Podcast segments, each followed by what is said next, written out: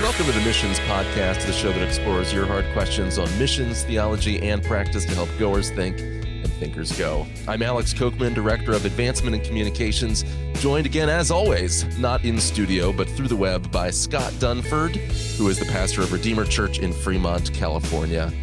And Scott, uh, what a crazy two years that goes completely without saying. Just when you thought things couldn't get any worse or more trying, um, then Ukraine happens. And we've talked about that on the show. We spoke with our friend Caleb Suko, who serves with ABWE before the conflict broke out. And then recently we spoke with Nik Ripken about what he's learned over the years of interviewing uh, refugees, persecuted believers, people that were in the orbit of the Soviet Union.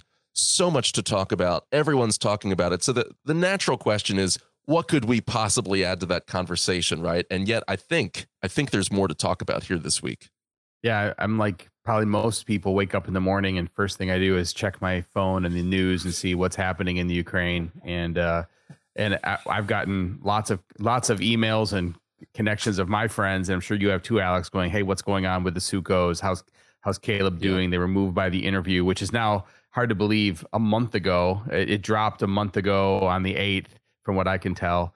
So it wasn't that long ago that we had this conversation, but but the world has changed so much yeah. since then. So Caleb, I, I know it's been a crazy month for you, and I want you to just kind of walk us through that uh, a little bit. But but um, you know, a month ago we were saying we hope this doesn't happen, and now you are uh, basically kind of living as a refugee of sorts. Um, and so so just walk us through that. What was it like leading up to the invasion, as much as you've cared to share? Um, and then, you know, where where are you and your family now, and what has that whole process been like for you and your family, particularly? Yeah, right, Scott. Definitely, a lot has changed in the last uh, two weeks for sure for us. And I guess it was a month ago we did that interview, and I I'd have to go back to that interview and kind of figure out what I said there because I think at that point I was saying a lot of people were saying that yeah the threat's there, but we really don't think that anything you know that we didn't really think yeah. a, this invasion that was going to take the take place throughout the whole country was going to happen at that point. Uh, and you were so pretty I'm, skeptical. That didn't age well. I was. I'm just going to say. Well, and the president no, of Ukraine said the same yeah. thing. He said we yeah. were planning for it, but yeah. we did not think it was any chance it was going to happen, and then it right. did. Right, right.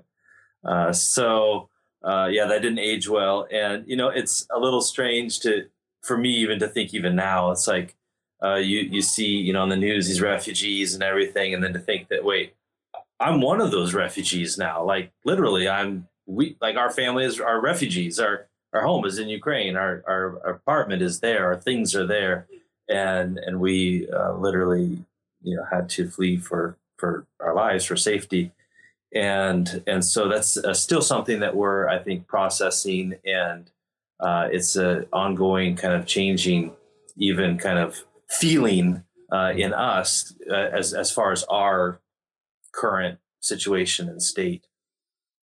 But but what I can take you back just I guess maybe to the right before the war started and just kind of share with you from there. Would that be good? Perfect. That's what we'd love. Okay. Yeah. Yeah. So obviously, uh, after that interview, um, you know, we did continue to prepare for uh, possible situations, contingency plans that we prepared for with with our missions team. And also, I would say that the week that the war started, so the war started on the 24th of February, it was becoming pretty clear that uh, there could be something going on here. And we actually gathered our church on Tuesday night. We said, anyone that would like to be involved in uh, an evacuation plan, uh, come to the office. Uh, we'll discuss this plan. We made up a whole plan, evacuation plan for our church, we didn't actually have that many people that came. And I think it was still because everyone was sort of like, well, I really don't think anything is going to happen. But we had a number of people that came, and we had an evacuation plan to go uh, north and then and then west as far as we could in Ukraine, and not actually leave Ukraine, but but go to far western Ukraine. And the reason that we didn't want to leave Ukraine is because our church is an international church and so we have we have Africans and Asians and uh, and people from different countries that actually don't have a visa free um, ability to get into the neighboring countries. So they so our neighboring countries are Moldova, Romania, uh, Slovakia, Hungary, Poland, uh, and then of course Belarus and Russia, uh, which we were not going to go that direction. Uh, and so so uh, most of our church members are not able to get into those countries unless they go through the process, get the visa. As with the U.S. passport, we can.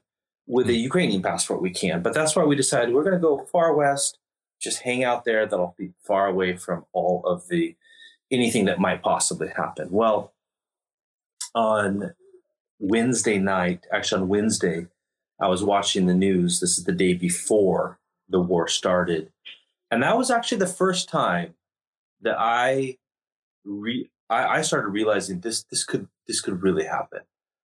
And the reason that I started realizing that is because there was this change that before, up until this time, everything that the Russian troops did was very public. All their movements were very public. They were kind of trying to make a show of it to kind of scare people. Then all of a sudden, on Tuesday and Wednesday, especially on Wednesday, uh, the war started on Thursday.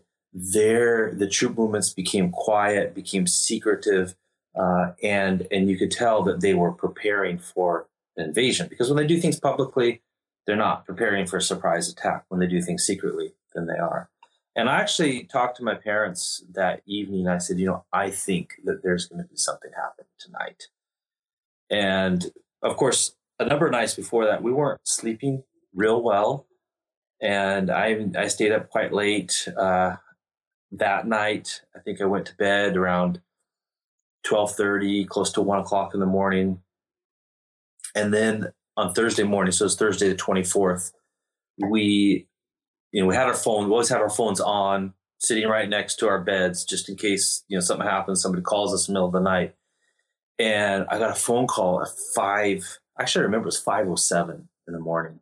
It was a phone call at 507. Well, usually phone calls at 507 are, are not, you know, the best phone calls, right? And so I grab my phone, I look at it's from Poland. And I actually, I don't know what happened to my phone, but I couldn't answer it. Like my phone was glitching. I couldn't answer it. And, but I know that that was from the U.S. Embassy because the U.S. Embassy mm. the uh, had moved to Poland, and so I'm sure that that was a phone call from the U.S. Embassy telling me that the attack had started. And then within 30 seconds of that call, I got a call from our regional director, uh, Jason Rice, and he said, "Hey, uh, Ukraine is under attack."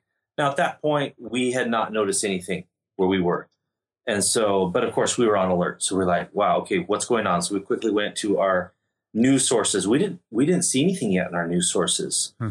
uh, but but by that time, you know, we're awake, walking. Out, it's completely dark outside. We're walking. Uh, went into our living room, and as we're standing there in the living room, looking out the living room window we see the the uh, the streak of an anti-aircraft, uh, some sort of rocket going up, uh, and and that was alarming. And then about 30 seconds later, we just hear this loud boom that just rocked the whole city, and that was the first rocket hitting our city. It was a ballistic missile that uh, Russia had fired, uh, probably I think from a ship in the Black Sea. And so at that point, we um, realized that we were definitely under attack. I mean, when when the ballistic missile hits, uh, then you, you know that we're we're definitely under attack. And so then you know now is a question of what do we do? Uh, what do we do? How do we respond?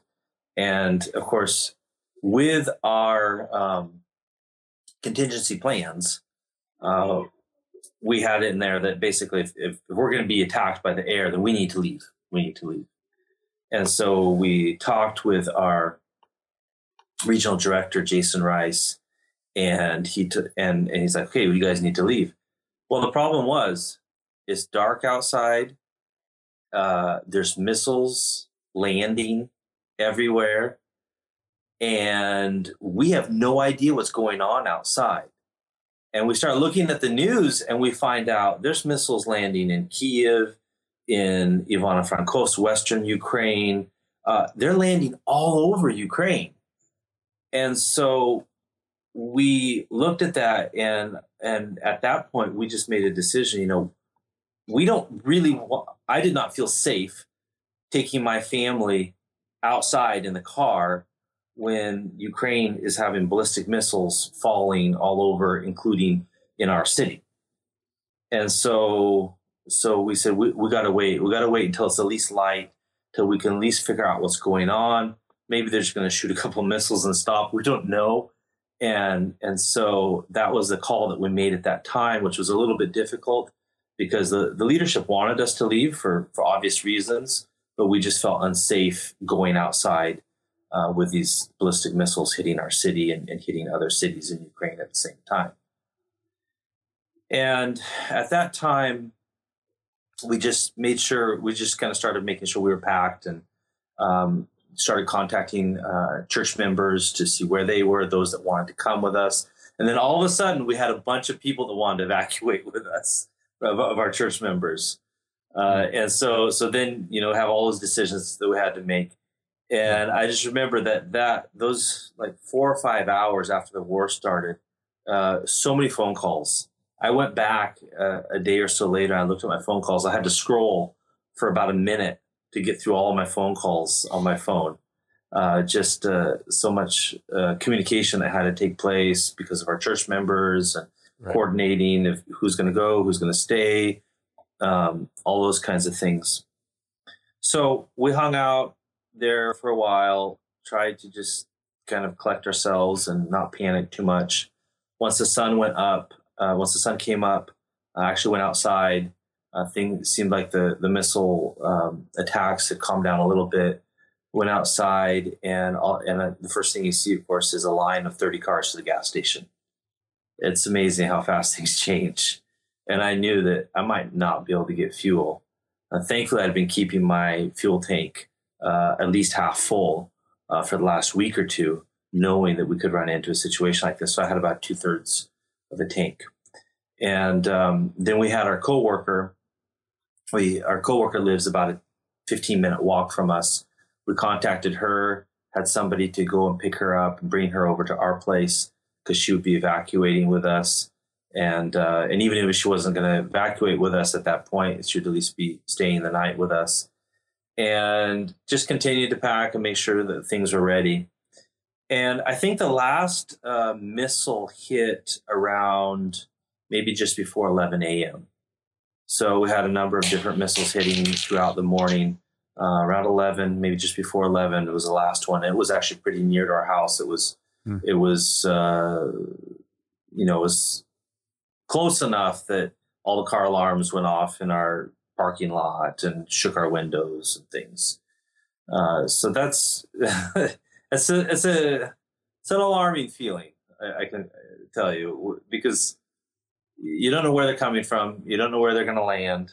You don't know when the next one's going to land, and and you you feel a bit helpless. And the only thing you can do is is go into the bomb shelter. Which does it, does it building, feel real yeah. in those moments, or does it feel like a fog? I mean, I, I just it's hard for us to even look at that. And here we are having this like very casual conversation about something that you know doesn't happen to most of us ever in our life. I mean, yeah, it feels pretty real. Yeah, yeah it does. I wouldn't. I wouldn't say it, it, things are very clear that we knew yeah. exactly what was happening, but in a way, you know, it feels uh, kind of like you're in a uh, apocalyptic movie. Yeah, uh, like the world is ending, and and things are just changing so fast. So a lot of it was just like making the decisions, you know, and and it was good that we had the contingency plan because there's even with the contingency plan in a moment like that, there's so many decisions that have to be made just that you didn't really think of. Caleb, you mentioned you had a lot of church members that wanted to join you in evacuating. How did you negotiate those conversations? There's already tensions between some missionaries, some organizations might stay, others choose to go. Those are decisions of wisdom, right? There's there's Christian liberty involved. There's there's tactical wisdom that's that's involved in that, um, mm-hmm. combined with the added issue of you know counseling people who for them it's it's their home. Obviously, it's your home as well. Uh, but for Mhm. them, it's it's their home, you know, in the fullest sense of that. And how do you, as their pastor and as a spiritual guide to them, how do, how do you work through them with those conversations? Well, yeah, I don't know that there was really anything to work through. If you want to get out, we're going to try and get you out. That was it. Mm, yeah. So in that sense, there wasn't. If you if you're going to stay, I'm not going to argue with you because I don't have the energy. I don't have the emotional strength to argue with you that you should leave. Uh, so those who decided to stay, and, and we have uh, we have a number of people that decided to stay. Um, I probably won't name them here, but but we have a number of people that were involved in our church that decided to stay, and they're still there today, and they're serving, they're helping, you know, and and you know that was their choice, and and God is using them greatly that way. But for those who decide to leave, and and that was mainly our our our Africans, our Asians, um, it's like okay, we're we'll do whatever we can to help you leave, and, and we did, and we got them all out.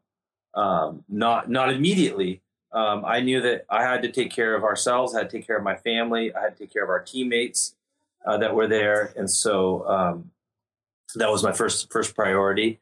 And then and then you know once I got them to safety, then I could also concentrate on getting getting other people to safety at that point.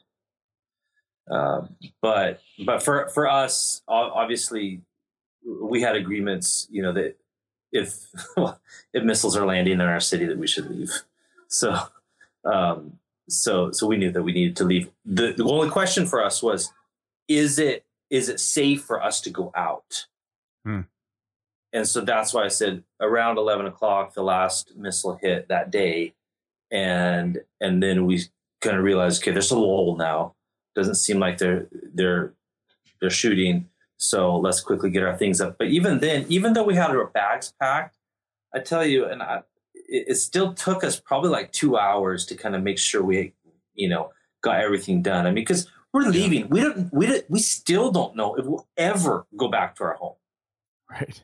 And so when you have to kind of make those decisions, you know, within you know an hour or two, uh, it you know there's there's a few things that you want to think about. So so we packed up our car and we left Odessa around 4 p.m. the day that the war started, Thursday, February 25th, 24th. And of course, we knew there's going to be long lines because there's already ever since 5:30 in the morning, there's been people leaving and so, of course, we, instead of going to Western Ukraine, we decided we're not going to go to Western Ukraine because that means traveling about 700 miles, six, 700 miles through a bunch of Ukraine, through places that are getting bombed right now. And that doesn't seem like a smart thing to do. So we're going to go to the closest border. Closest border is Moldova. And it's, uh, it's about 40 miles to the closest border. Well, uh, a lot of people decided to go to the closest border. Uh, I think that it was the right thing to do because at that point there was no no missiles were hitting in that direction, um, and so we we immediately kind of got out of an area that was being targeted by Russia, and uh, we went. And I've been through that border many times before. Usually, it takes us about about an hour to to get get there across the border, and we're fine. Well, this time it took us 24 hours and so thankfully we had, we had a little, little bit of food. I had enough fuel. I actually ended up getting a little more fuel right before we got into the line to cross the border. But at that point, they were limiting they were uh, limiting fuel to only 20 liters per person. But that just gave me a little bit of reserve so that I knew for sure I could make it across the border. So it was uh, thankfully a very beautiful day and unusually warm, uh, which made it made it a little bit more bearable. But but we sat in the car for, for about 24 hours. It was about 22 hours to get across the border, I guess, and then it's another two hour drive to Kishinev. And it was very nice that uh, um, the our teammates uh, our ABW teammates, uh, Rich and Joanne, met us on, or Rich did met us on the other side. They actually waited 15 hours to meet us on the other side. Wow. and uh, very, very nice of them to do that, though. For everything we're hearing on the news, it seems like countries like Moldova and Poland and and uh, and you know Romania are just opening their doors in yes and and really serving all these refugees. It seems like there's a real outpouring of support in those neighboring countries. Is that what you're seeing? Yes, and we're so thankful that we have good neighbors like Moldova and Romania and Poland and Slovakia and Hungary. And so when we got to the border checkpoint, first of all, uh, that day they quickly uh, made a new law in Ukraine that no men, no Ukrainian men, if you're a Ukrainian man between ages 18 and 60, you're not allowed to leave the country because they didn't want to lose all their potential soldiers. Yeah. Uh, so that kind of created a, a, blockage because there's a lot of men trying to leave the country and then they had to be turned around and all that. So, so of course, when we got close to the border, they immediately came up to me. They asked me how old I was. Um, I guess I don't look like I'm over 60 yet. So I'm not, definitely not. And you're not. no, I'm not. I'm not. Uh, but but uh, I'm like, hey guys, I'm American. Like, are you sure? Are you sure you're American? I'm like, yes, I'm American. Here, here's my passport. So of course they, they let me through because of that. Um, but also they they changed uh, the border crossing laws for all of these neighboring countries to allow basically anybody with any passport to come in without a visa. Uh, the difference is like as on American passport, we could go in normally. We have 90 days in Moldova. It's not a not a problem. I've been here many times. Uh, but then, like when our Africans, Indians, and, and others came through, they have to come through uh, legally as as refugees. So they're processed legally as refugees, and then they're able to come in. Uh, so we we saw actually quite a few internationals coming across the border when when we were crossing, and then actually by the time we crossed, we'd already arranged for a, a busload of, of people from our church to be brought to the border, but uh, but what happens is, you know, we've got a, a lineup of cars that is maybe eight, nine, ten miles long. And so what the buses do is they bring them to the back of the line, they drop them off, and then they have to walk the rest of the way. And so it was not unusual for, for people to walk um, up to 10 miles to to cross the border. And um, uh, but but that being said, walking was faster than driving because driving you have to wait for all the other cars and the, those people that walked across actually got across faster hmm. than we did so our uh, busload of internationals we had i'm not sure how many we had that day maybe we had about 15 that crossed that same day that we did from our church and we were able to connect them with the church here and they put them up for the they, they just put like blankets on the floor in their church and put them up for the night there and then when we came the following day, we, we stayed with with uh, Rich and Joanne, our fellow um, ABW teammates, and we came the following day to check on. And this, these are almost all Africans. I had one guy from Nepal that came, and um, and and the the pastor church said, "Listen, I know this guy. He's got a house, and I think I think your your church members might be able to stay in his house." Like, okay, great, you know. And so, so he calls this guy up and he comes and this guy, his name's Edward. I'm like, I know this guy. Like, uh, he's my good friend. I, I, we ministered with him like, like 10, 12, 15 years ago. I haven't seen him for 10 years, but, and, and so it's just amazing how God worked this out. And he's like, yeah, I've got this house, three stories, 21 beds. Um, you're welcome to use it. And I filled that whole house with Africans. And, and so from the, the very day and the very hour that we got into Kishinev, we began working with primarily with Africans, mm. trying to coordinate them to get across the border. Once they get across the border, um, there's a lot of free things that people are providing free transportation, free food, and they could get transportation to Kishinev. Once they got to Kishinev, then I would meet them uh, or, or, take them to the church to to just to use the bathroom and rest up. Take them to the house, and I had about thirty probably about 30 Africans that, that went through that house within the first few days or so. What what are those ministry conversations like? I mean, obviously you guys are super focused on the practical side, getting people out, getting people beds to sleep in, things like that. You're also crossing paths with Muslims, um, with mm-hmm. all sorts of lost people. What does that look like? How is the gospel coming up in those conversations, in those relationships, or what conversations are you praying to be able to have as kind of the immediate urgency of things um, hopefully lord willing at some point begins to die off and, and, leave room for other conversations well the thing is that with the internationals like most of them i already have a previous relationship with they know who we are and so i did have like for instance uh, two days two two or three days after i got here um, one of our Indians called me up and he's like, Hey, we're on our way to the border. What should we do? And so the first thing I would say, okay, how many people you got in your group? What are your plans? Which country do you want to go to now? You know, he's like, okay. So he says, says, well, we've got 45 people. I'm like, oh, wow, 45. What are we going to do with 45 Indians? You know, he's like, yeah, but we have three buses. So we have 150 altogether. Then I'm like, really? Oh boy, you know, what I'm going to do. Uh, so we actually looked mm. for, for a place for them. But, but what I'm saying is like, these are people that we've been building relationships with for, for a year, two years. Um, these are people that we know and that, that know us and they know who we are. So when they come over, uh, obviously we basically treat everyone the same. Uh, and and it's kind of the same for everyone. Like you know, we greet them, we we help them, we feed them, we try to find a place to stay for them, we pray with them, um, and and we encourage them. And and honestly, that is pretty much the same whether whether it's a Hindu, whether it's Muslim. So like when these Indians came, I, we could not physically house 150 people in in the church. I mean, we bought uh, blow up mattresses. I think they have maybe hmm. 40 or 45 in there. Like technically we could have gotten one bus in there, but it would have been like, you know, like, like side by side people everywhere. Uh, they end up going to the, um, to the army barracks. And so I figured out where they were going and, and I end up going with Rich to the army barracks later. And, uh, and, and they let me in as a, as a priest. Uh, and so, so I, I, went in and found all the guys that, that we work with, talked with them, um, encouraged them, prayed with them. And, you know, I mean, they're, they're Hindus, they're Muslims. Um, I think there's a couple Catholics in there.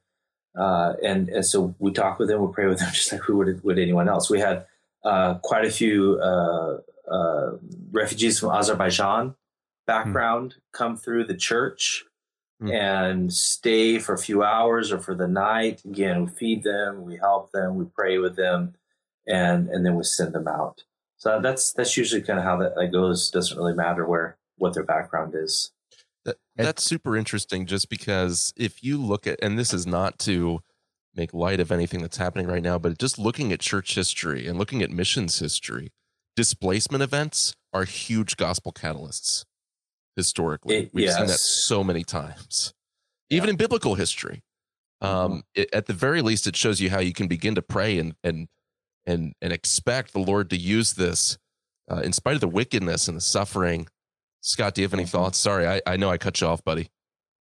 No, I mean that's a good thought. I mean, it may, makes me think of of uh, of Acts eleven, where it talks about because of the persecution exactly. that arose with with Stephen. Right all these people and then you know one of the church's places is antioch which ends up being you know the the launching yeah. point for the next big missions uh, endeavor but yeah it does it does feel a little bit we uh, the good side of a real tragic event but um it does well, encourage us to say hey, god's not out of it's not out of control in god's hands but go ahead caleb and yeah what i would say is is what i hear especially from the internationals is they're just astounded by the care that people mm-hmm. show for them. And it's all coming, uh, it's primarily coming through the church. And it's a powerful testimony. Wow. And I believe it's much more powerful when it is coupled with a previous relationship and with a continued relationship. It's yeah. one thing if they just came mm. through and, oh, you know, the church cared for them for a day or two or something, then they're off and they're to another country or they're home. Mm. But when you're talking about people that we have had long term relationships with, and then they come through and they see, wow, you know, this thing, this thing called the church, it's not just something that we found in Odessa, it's in Kishinev. And then mm. guess what?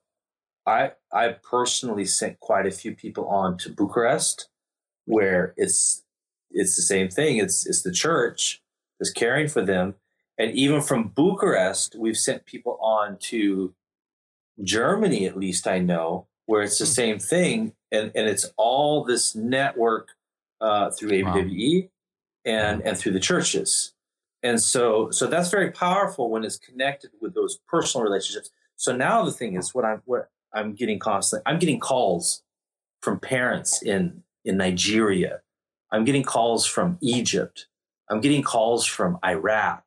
I'm getting calls from Germany of, of parents and family and aunts and uncles saying, "Oh, thank you, thank you so much for taking care of my child.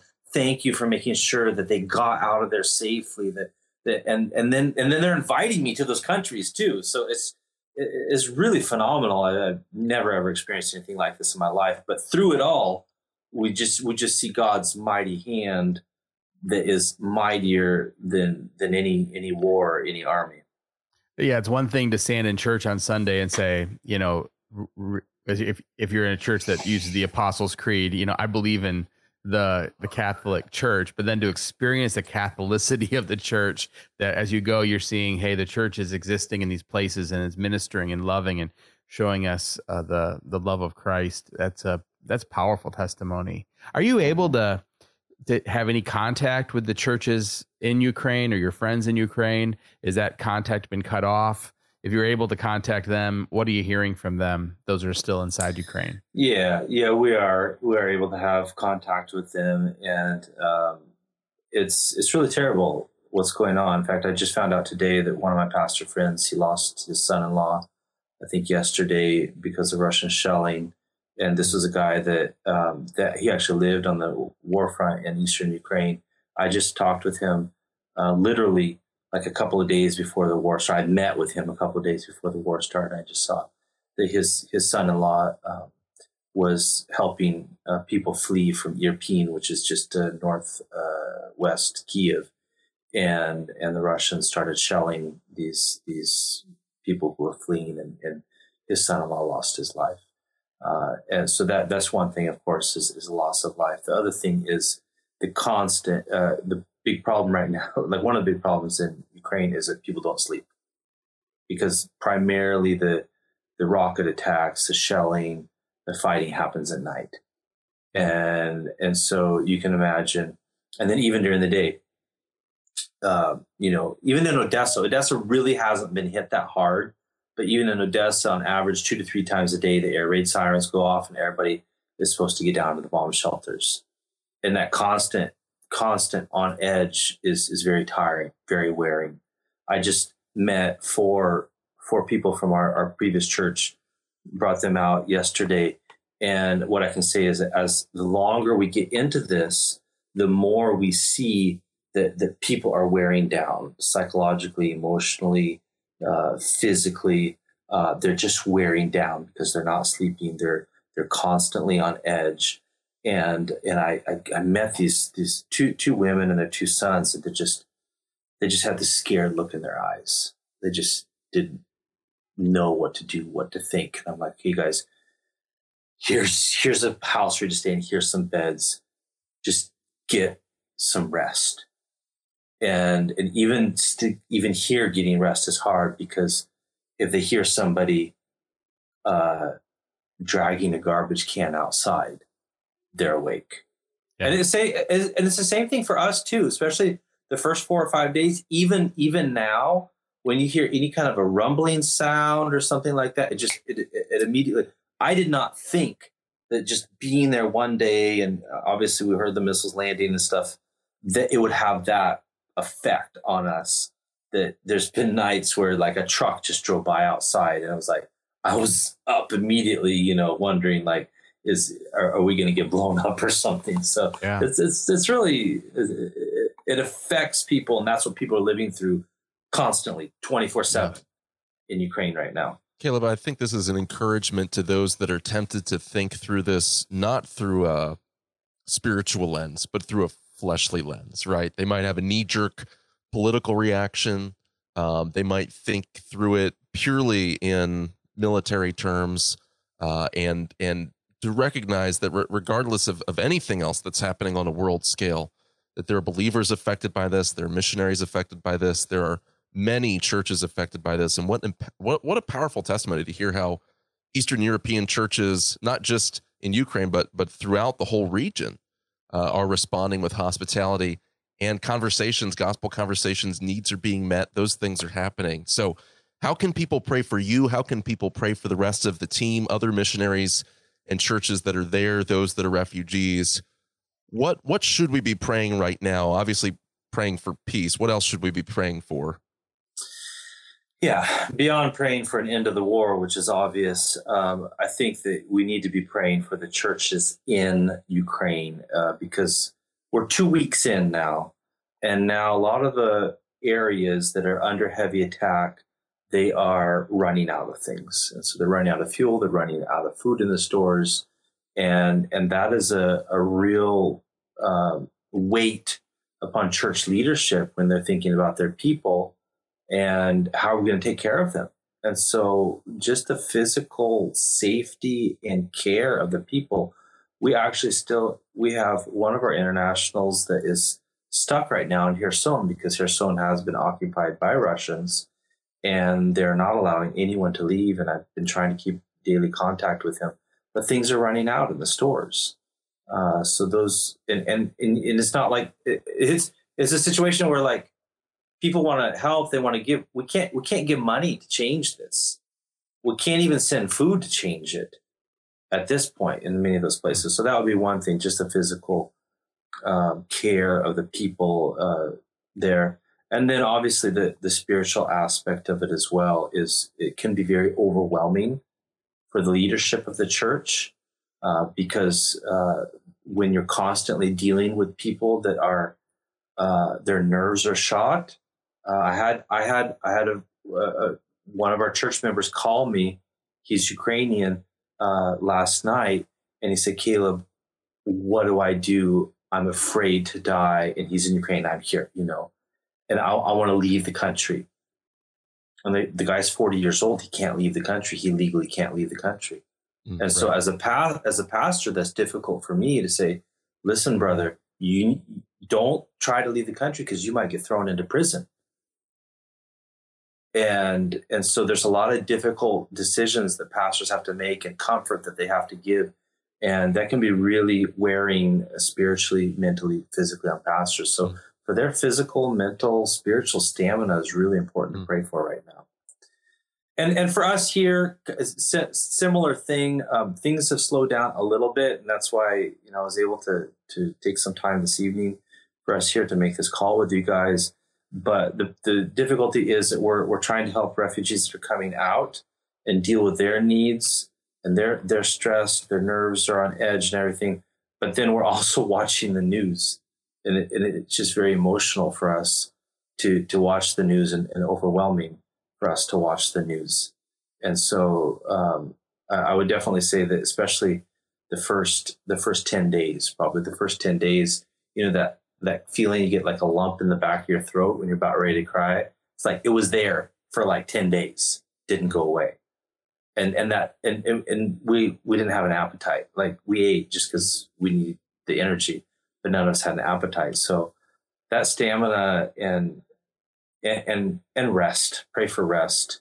Mm. I think for for for the Christians, for the churches, for the pastors is yeah. important pray for peace, pray for rest, pray for wisdom, especially in those counseling situations that are difficult. Obviously, pray for for physical provision. All of these things are critically important. Caleb, we want you and your wife to know that we love you. Um, our listeners will be praying. I'm sure many of our listeners will hit pause right now or, or when this ends and decide to pray for you guys along with the rest of the Ukraine team that's there with ABWE and with other agencies. And so thank you so much for giving us the update. We know that there's so much going on that for you to take the time uh, to connect with us is is a sacrifice, and we appreciate that. And we pray that the prayer that's mobilized as a result would be certainly worth it um, in that way. We also want to mention all of our listeners. If you go to abwe.org slash Ukraine help, that's abwe.org slash Ukraine help. Uh, together, no spaces, no dashes, anything else like that. abwe.org slash Ukraine help that'll bring you to our Ukraine Crisis Fund, which is helping missionaries and nationals um, who who have been removed from the country. Uh, but that's helping with physical needs. That's helping with providing beds, transportation, food. Um, that's been used ever since 2014 and the Crimea War um, to assist with all sorts of physical needs there as well too. So there's a history to this fund, and we've been blown away by the amount of support coming in um, to the Ukraine Crisis Fund. But if you want to help and meet a physical need as well. If the Lord would put that on your heart for you or for your church, abwe.org slash Ukraine help. And be praying for the Suko family as well. Caleb, your website is sukofamily.org. Is that right? S U K O family.org. That's right. And so we encourage you to check out that website and get more resources from Caleb. And also, Caleb is just um, a, a, wonderful brother in the Lord and, and has produced some wonderful resources through the years through his preaching, his writing, and so that's available to everyone as well that's interested. We thank you all for joining us this week um, in this special edition of the Missions Podcast. The Missions Podcast is a ministry of ABWE. To get more information, go to abwe.org slash podcast or straight on over to missionspodcast.com. And if you want to partner with the show, we would appreciate that greatly. missionspodcast.com slash support is one way to do that. Another way to do that is simply by sharing the show, following or subscribing in your podcast platform of choice. And every time you leave a positive rating or a review, that helps feed the algorithms and get this content in front of more people that can be blessed by it. So we thank you for that as well. And until next week, thank you for listening.